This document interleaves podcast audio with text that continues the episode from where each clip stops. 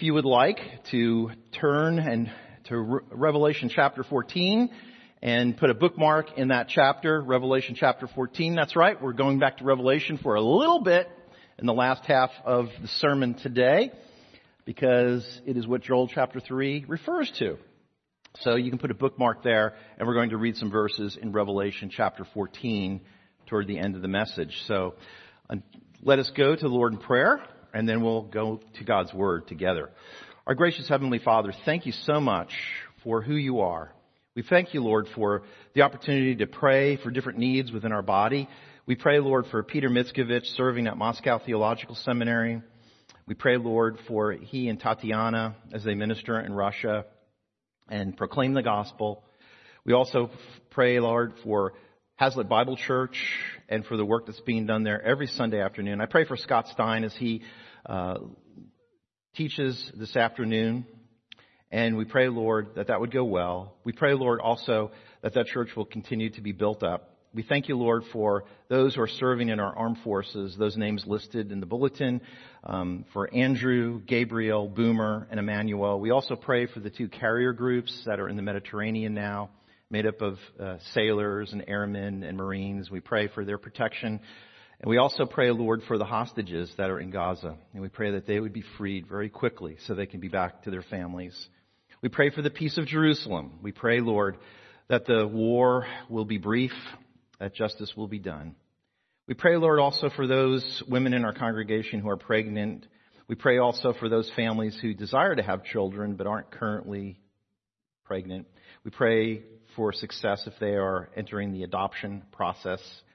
We also pray, Lord, for the volunteer needs of the BCBC Kids Ministry and that those needs would be met above and beyond our expectations.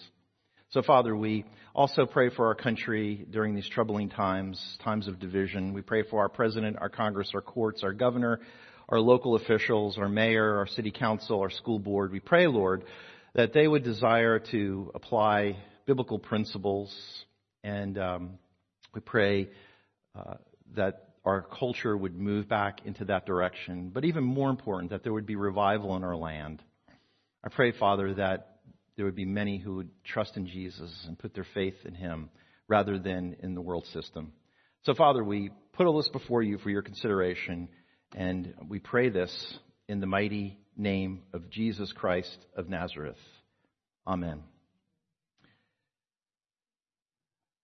Well, I remember way back in 2001 uh, when 9 11 took place. And it was on my schedule, which I usually prepare three or four months in advance in terms of what I'm going to preach on. That, that following Sunday, I was scheduled to preach on Judges chapter 6 because I was doing a expository study of the entire book of Judges. And so Judges chapter 6 was up next. And it blew my mind over what Judges chapter 6 was all about. It was about the Midianites and their continual raids against the people of Israel and how they terrorized the people of Israel. And then eventually the raising up of Gideon as one of the judges to fight against the Midianites, battle of which he was ultimately successful. And I thought this passage is all about terrorism. And I didn't even plan to preach on that. That's just what came up next. Judges 5 was last week, and now it's Judges 6. Anyway, I had a very similar experience this past week. I mean, if I had to pick, or the entire Bible, a passage of Scripture that would could be applied to what happened this week, indirectly, albeit, but yet uh, it was is very relevant. I mean, I would pick Joel chapter 3, verses 1 through 16. And you'll know what I mean as we go through the passage here. The timing is amazing. And I didn't have anything to do with it. That's a coincidence, you know, the way it works out that way sometimes. So in the book of Joel, there are three chapters. It's a very simple book. In fact, next week will be our last week in this small three chapter book. And the three chapters are easily broken down because Joel talks about three days of the Lord. And in Joel chapter 1, there is a devastating locust invasion that destroyed the agriculture and the economy of the nation of Israel. But the people at that time were kind of insensitive to God working in their lives, and so they most likely attributed it to just a, a natural occurrence. But Joel drove home the point. He made sure that they understood that the reason why they were invaded by locusts was because God was disciplining them, and it had nothing to do with just an arbitrary act of nature. And so Joel chapter 1 is about a locust invasion. Joel made sure that they knew that there was a spiritual cause to this destruction. The, and the answer was spiritual also, since the cause was spiritual. He warned Israel that there would be another disaster, a disaster that he talked about in invaded by locusts was because God was disciplining them, and it had nothing to do with just an arbitrary act of nature. And so Joel chapter 1 is about a locust invasion. Joel made sure that they knew that there was a spiritual cause to this destruction. The, and the answer was spiritual also, since the cause was spiritual. He warned Israel that there would be another disaster, a disaster that he talked about in Joel chapter 2. But in Joel chapter 1, he told them as a response to this supernatural judgment, he told them to fast, he told them to assemble, to listen to their elders, and to cry out to God a supernatural problem needed to be responded to with a supernatural answer.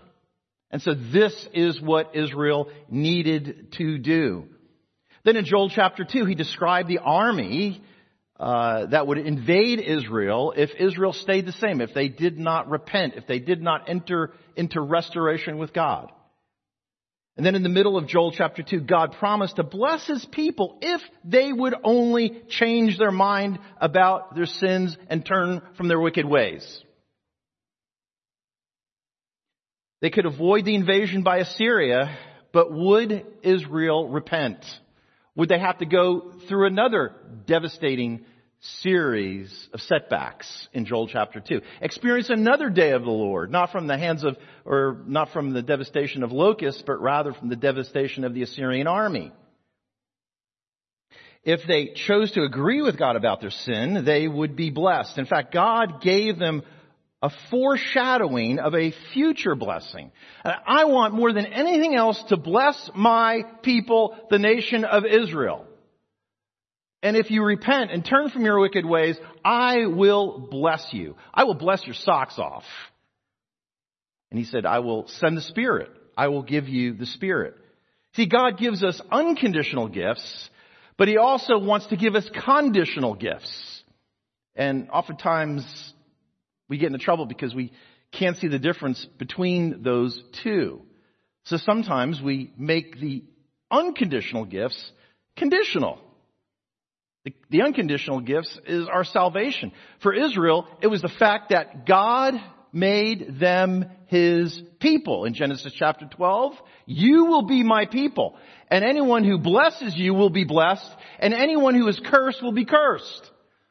But regardless of what you do, regardless of your behavior and your performance, you will always be my people. Now I will discipline you if you get off track, if you start to worship false gods, if you enter into idolatry, I will most certainly discipline you. I'll even use foreign armies to be my active discipline.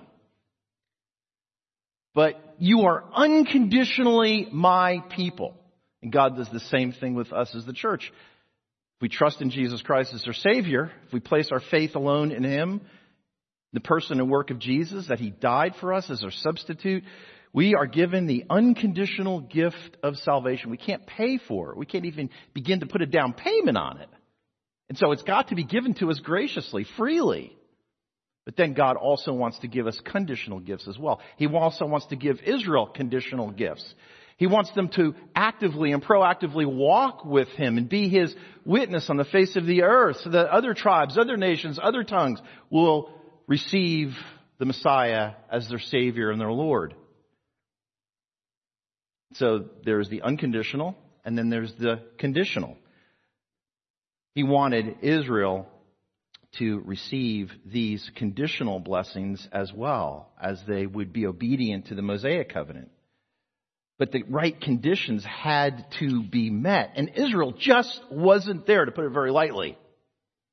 So the nations, which God will use as his instrument of discipline on Israel, they too will ultimately be judged. And so that's what he talks about in the first actual eight verses, but let's just look at the first four verses of Joel chapter 3. Joel chapter 3. It says this, In those days and at that time, when I restore the fortunes of Judah and Jerusalem, you see God's intention there is to bless them, to do good things for them and to them. I will restore their fortunes. But then he kind of shifts gears in verse 2. He says, I will gather all the nations and bring them down to the valley of Jehoshaphat. And we'll learn more about that in verse 12. So just put that on the, the shelf for a minute. There I will enter into judgment against them concerning my inheritance, my people Israel, for they scattered my people among the nations and divided up my land. They cast lots for my people and traded boys for prostitutes. They sold girls for wine that they might drink.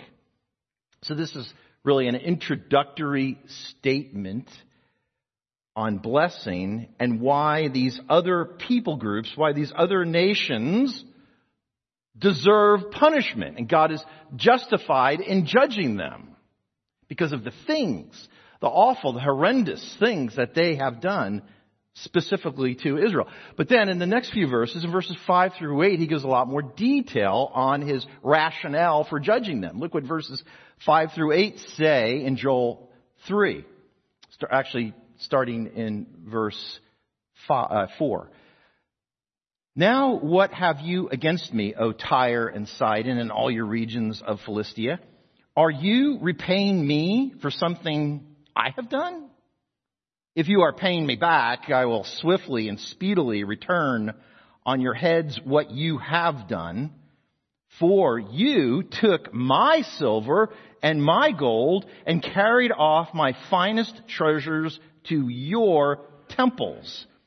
You sold the people of Judah and Jerusalem to the Greeks that you might send them far from their homeland. See, I am going to rouse them out of the places to which you sold them. I will return, I will return on your own heads what you have done. I will sell your sons and daughters to the people of Judah that they will sell to the Sabaeans, a nation far away. And the Lord has spoken. So Tyre and Sidon and Philistia would benefit from Judah's demise. In fact, they would sell a bunch of them as slaves to the Greeks. So what are Tyre and Sidon and Philistia? Well, here in this map, you can see way up in the top part, Tyre and Sidon are there in present day Lebanon. Those are coastal cities. But then there is also Philistia, which is in current day Gaza. So these are some of the nations that God used as a, a disciplinary agent against Israel, his own people. But then there's a certain point in time when God will turn the tables and God would actually judge them. God would repay them for their offenses, for their extreme behavior against his beloved people. In fact, the people of Tyre, they traded slaves with the Greeks, and many of the slaves were Israelites and Judeans. In fact, the Bible itself talks about this slave trade in Ezekiel chapter 7, 27 verse 13 as it's directed toward the city of Tyre. Greece, Tubal, and Meshech did business with you. They traded human beings and articles of bronze for your wares. And this is a prophecy that Joel made that has already come true because in about 400 years, the tables would be turned and the people of Tyre and Sidon and Philistia would be sold to the Greeks. Everything would be reversed. They would be captured and they would be sold as slaves to their former slave traders, themselves, the Greeks. So it's a prophecy that has already taken place 400 years after Joel had written it. So what is the principle? What's the takeaway? What's the understanding? What's the summary of these first eight verses? It could be this, that God will graciously bless His people, and we'll see that especially in the second half of Joel chapter 3. God will bless His people and justly punish their enemies at the right time. And so God here expresses the rationale for His judgment of those nations that have persecuted and oppressed Israel. Note, note that the way God communicates the possession of these important resources. He says, my people, these are my people. This is my land. This is my silver. This is my gold. These are my treasures. They're not yours, Israel's. They're certainly not the people of Tyre or Sidon or the Philistines. Israel, you don't own these things. You are only stewards over them. In fact, the same thing could be said, said about our very own persons and the persons of the little people that live in your house. Your children are not your possessions. My children are not my possessions. I am only a steward over them. But then you could say it even goes further than that. Even my own body is not my own. That's what Paul said in 1 Corinthians chapter 6. You are not your own. You don't own you. Someone else owns you. And He's the one who created and sustains you and gives you eternal life when you place your faith in the Son of God. And so when we lose something, we're not technically losing that person because God has already owned that person from even before they were created. God will fulfill his promises. He is a promise keeper God. Israel was always, I mean, continually in cycles of prosperity, sin, idolatry, discipline, danger, repentance, rescue, and restoration. That same cycle happened again and again and again, and I think it even continues today. Right now, Israel is a secular democracy. And they are the people of God, but yet this nation state that exists in the Middle East is not a theocratic monarchy by a long shot. In fact, in Israel, you have one of two extremes. You either have people who are very, very religious, and the Orthodox and the others, or you have people who are very, very secular. In fact, there are a big percentage of people who live in Israel are atheists or agnostics. They just recognize that they are ethnic Jews. But Israel was always, it, I mean, almost always. They, they had a few high points, like under King David, you know, and a few other high points, Hezekiah and so on. But Israel was almost always unstable, but God was always steady. He is the rock. He would always preserve Israel. A Jewish proverb says, no misfortune avoids a Jew. Someone wrote, No people have suffered more at the hands of their fellow men than have the Jews. Pharaoh tried to drown the Jews, but instead his own army was drowned. Balaam tried to curse the Jews, but God turned the curse into a blessing. The Assyrian and Babylonians captured the Jews and put them in exile, but both of those great kingdoms are no more. They are on the ash heap of history, and so are so many others. Both of those great kingdoms, Assyria and Babylon, are no more, while the Jews are still very much with us. Haman tried to exterminate the Jews, but he and his sons ended up hanging on the gallows. Nebuchadnezzar put three Jews in a fiery furnace only to discover that their God was with them and was able to deliver them. One Jewish man once said, we Jews are waterproof and fireproof. I love that. God has blessed us so that nobody can successfully curse us, and we shall be here long after our enemies have perished. It's true. It's true. It's amazing. There were about 40 million Jews before World War II. Of course, they lost many of their ranks because of Nazi Germany and other causes. And now, 80 years later, they've finally gotten back to about 40 million. They are a small group in a sea of 8 billion people, but they are a very powerful nation. They have nuclear weapons and they have a fantastic army. And they are the only definable people group that has survived since the time of Moses and Joshua.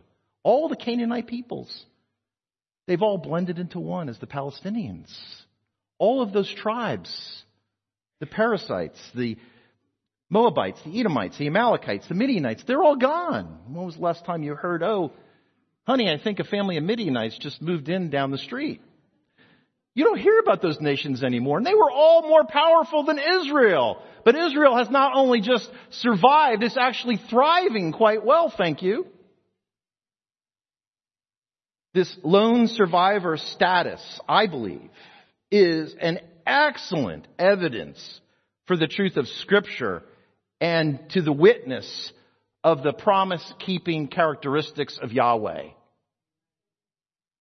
It is hardcore evidence that there's something going on here. There's something special. Because all the other people groups are gone. God will judge the nations. But those nations, they will be prepared for battle. They won't be passive. Look what Joel chapter 3 verses 9 through 16 say. Proclaim this among the nations. Prepare for war. Rouse the warriors. Let all the fighting men draw near and attack. Beat your plowshares into swords and your pruning hooks into spears. Let the weaklings say, I am strong. Come quickly, all you nations from every side, and assemble there. Bring down your warriors, O Lord. Let the nations be roused. Let them advance into the valley of Jehoshaphat. For there I will sit to judge all the nations on every side. Swing the sickle, for the harvest is ripe. Come, trample the grapes, for the winepress is full, and the, the vats overflow. So great is their wickedness. Multitudes, multitudes in the valley of decision. For, the day of the Lord, it's near. In the valley of decision. Uh, the, the sun and the moon uh, will be darkened and the stars no longer shine. The Lord will roar from Zion and thunder from Jerusalem. The earth and the sky will tremble, but the Lord will be a refuge for his people, a stronghold for the people of Israel, all the soldiers. Muster them all. Bring them to a place. Uh, the weapons, they will be fabricated. In fact, in Joel chapter 3, it's the opposite of what Isaiah talks about will happen in the millennial kingdom. There, the weapons will be made into implements of agriculture. Here it's just the opposite. The agricultural implements will be made into weapons of war. The economy shifts from farming to fighting. And there is great urgency. Go to the valley. Go to this place. Some say it's the Kidron Valley, which is just right outside of Jerusalem. And it's possible, but I've been to that valley and it's really small. It's barely a dent in the ground. But this valley is huge. It's called Armageddon or the Valley of Megiddo or the Jezreel Valley. I think that the Valley of Jehoshaphat is this place. Most commentators I would agree with. Come to that conclusion. This tell or this hill is called Megiddo. In fact, we were just there in May.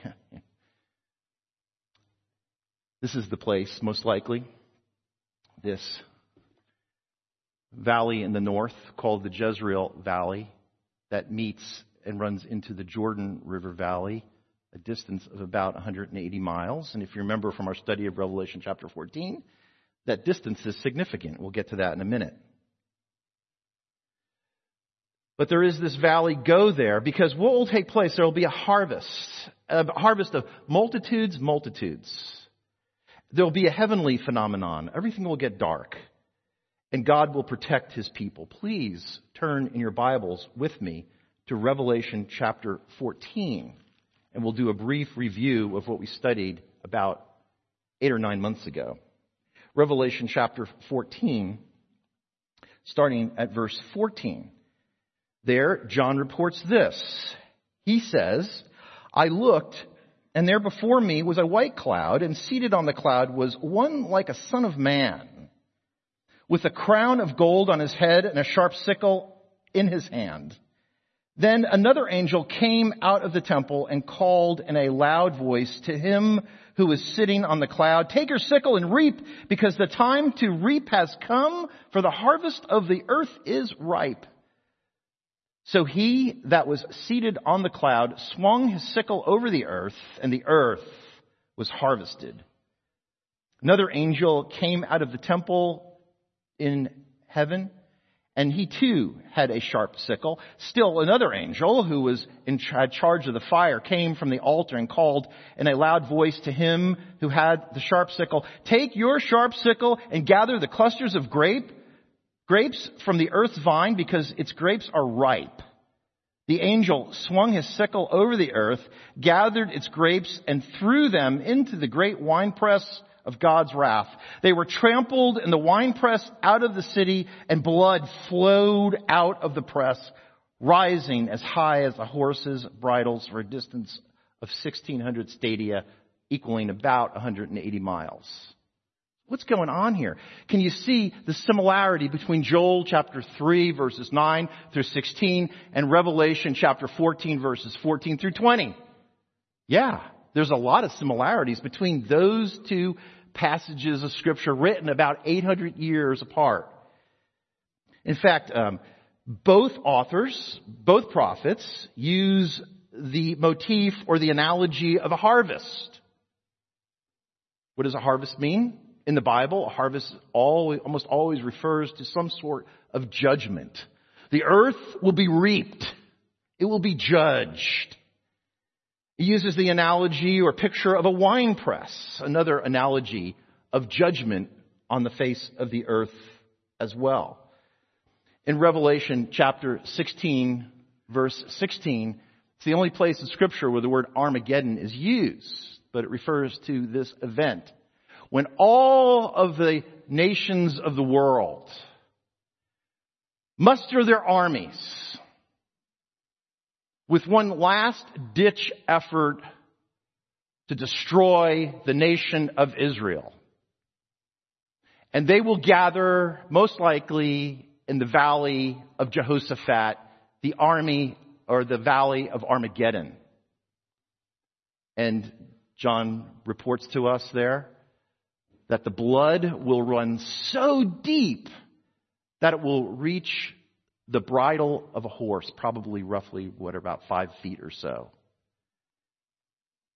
Then they gathered the kings together in the place that in Hebrew is called Armageddon.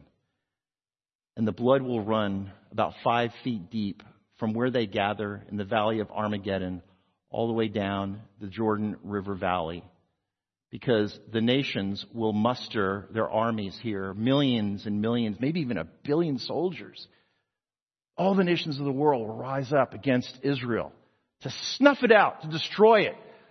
Their final destination is not the valley of Armageddon. That's just where they're gathering. Their final destination is Jerusalem. They want to destroy the city of, God, of David. They want to snuff out this place where the throne of David exists where the prophets tell us that Jesus will sit upon this throne and rule the world for a thousand years. We gotta get to it before he gets to it. We have to destroy the city. But they fail miserably. Why? Well, because God promised that he would preserve his people. And he's done that perfectly over the last 2,000 years. They've taken a lot of hits. They've lost a lot of people, but that nation has survived and it has thrived in the community of nations. So Revelation chapter 16, verse 16 tells us about a little bit about Armageddon. But then what about the other phenomenon that Joel and John report on? About the skies becoming dark. Well, we see that the sixth bowl is the war of Armageddon itself. But then we back up to the seals, the first series of judgments against the earth. That there'll be signs in heaven. And then finally, the trumpet judgments. The fourth one is that the sun and the stars all go dark. And that all takes place in Revelation chapter 16. It all coincides. The judgments, the heavenly phenomenon that takes place, and then finally the judgment against the enemies of the nation of Israel, the enemies of God. And so the nations will prepare for a final conflict, but will most certainly be judged by a massive defeat. See, God disciplines his people. We know that. Sometimes he corrects them with other enemy nations. God uses his creativity and his sovereignty to discipline us frequently, to get us a course correction that we desperately need. And he uses the most unusual things to get our attention, to kind of thump us in the side of the head a little bit and say, hey, you need to pay attention. You need to get your life together. You need to drop some things and add some things. God disciplines his people. Sometimes he corrects them with other enemy nations. But he judges these nations that threaten Israel's survival. He protects his people. Why? Well, because he promised to do just that. He makes promises and he keeps them so he is trustworthy. Because what do we do with this? How do we respond to this, knowing that we're kind of in the middle of things? A lot of things in Scripture have already happened. There's the first coming, and we're looking forward to the second coming. But a lot of people haven't even heard of the first coming yet, so we've got some work to do, right? Right? Amen? Amen. Yeah, okay. I want to make sure you're with me, you're tracking with me here. So we're kind of in the middle of things because a lot of things have already happened, but yet scripture tells us that there are a lot of things yet to happen. So what do we do with that? What do we do with that information now? Well, the safest bet, the safest thing that we could do with this information is see the character of God. That's the thing that we really need to absorb and soak in and appreciate and apply in our lives. Because yeah, there are the events and we should pay attention to those events, but we should also pay very close attention to the one who's allowing those events to take place. A sovereign, merciful, creative, loving God who is in control and he keeps his promises. Meaning, this is a God who is not arbitrary. This is a God who, on many things, is actually predictable, and that's a good thing. And so, as a result of his covenants, of his packages of promises, and the fulfillment of those benefits to whoever he makes those promises to, we can clearly glean that this God is trustworthy. You can bank on him. You can trust him that he loves you because wow, he has proven his love to us more than anyone else. He sent his only son to die for us. But yet he still chooses to sustain us. Why? Because he promised to do that. So he's trustworthy. I believe in a thing that I kind of labeled transformational trust because it's an active, it's not a passive trusting where you just like sit back and say, okay, God, you do your thing and I'm just going to kind of be a spectator. No, this is a participation uh, relationship. So it's transformational trust. I have active trust. I actually walk with you and I do some things that I've thought through that the world would judge maybe as risky, but I see it as faith instead.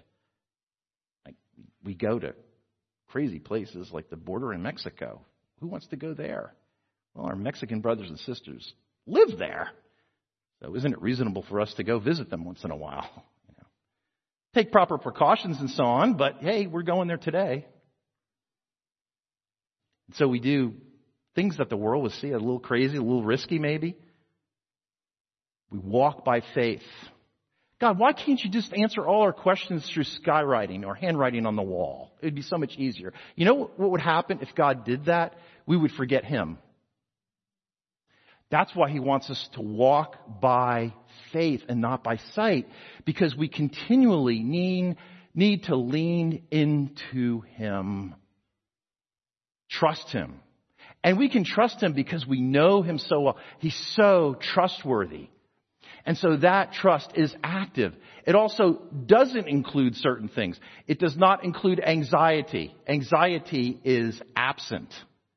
And so as a result of really leaning into Him and trusting in Him, we can have an absence of anxiety. We don't have to be afraid. If we fear God, we don't need to fear anything else. And so therefore, this transformational trust, it includes certain things. It accepts mystery. It doesn't have to have all the questions answered. It walks by faith, although it looks for answers. It's active.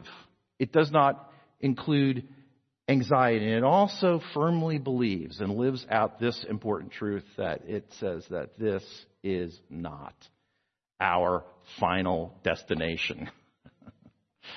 and we are just pilgrims here a continual reminder of not to get too comfortable, maybe not to like it all that much. Reminding, hey, we live in a real comfortable environment, living in, I mean, you know, Keller, Texas, compared to other places in the world, it's a pretty nice place to be. So we can easily fall into liking it a lot here and seeing this as our final destination. But Scripture does not teach that.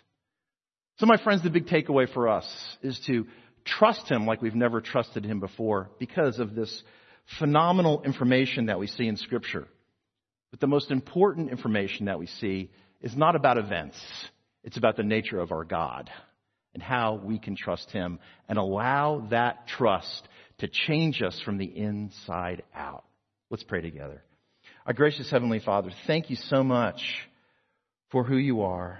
Thank you so much for revealing who you are, for telling us, sending Jesus to provide the means by which we can know you and make you known.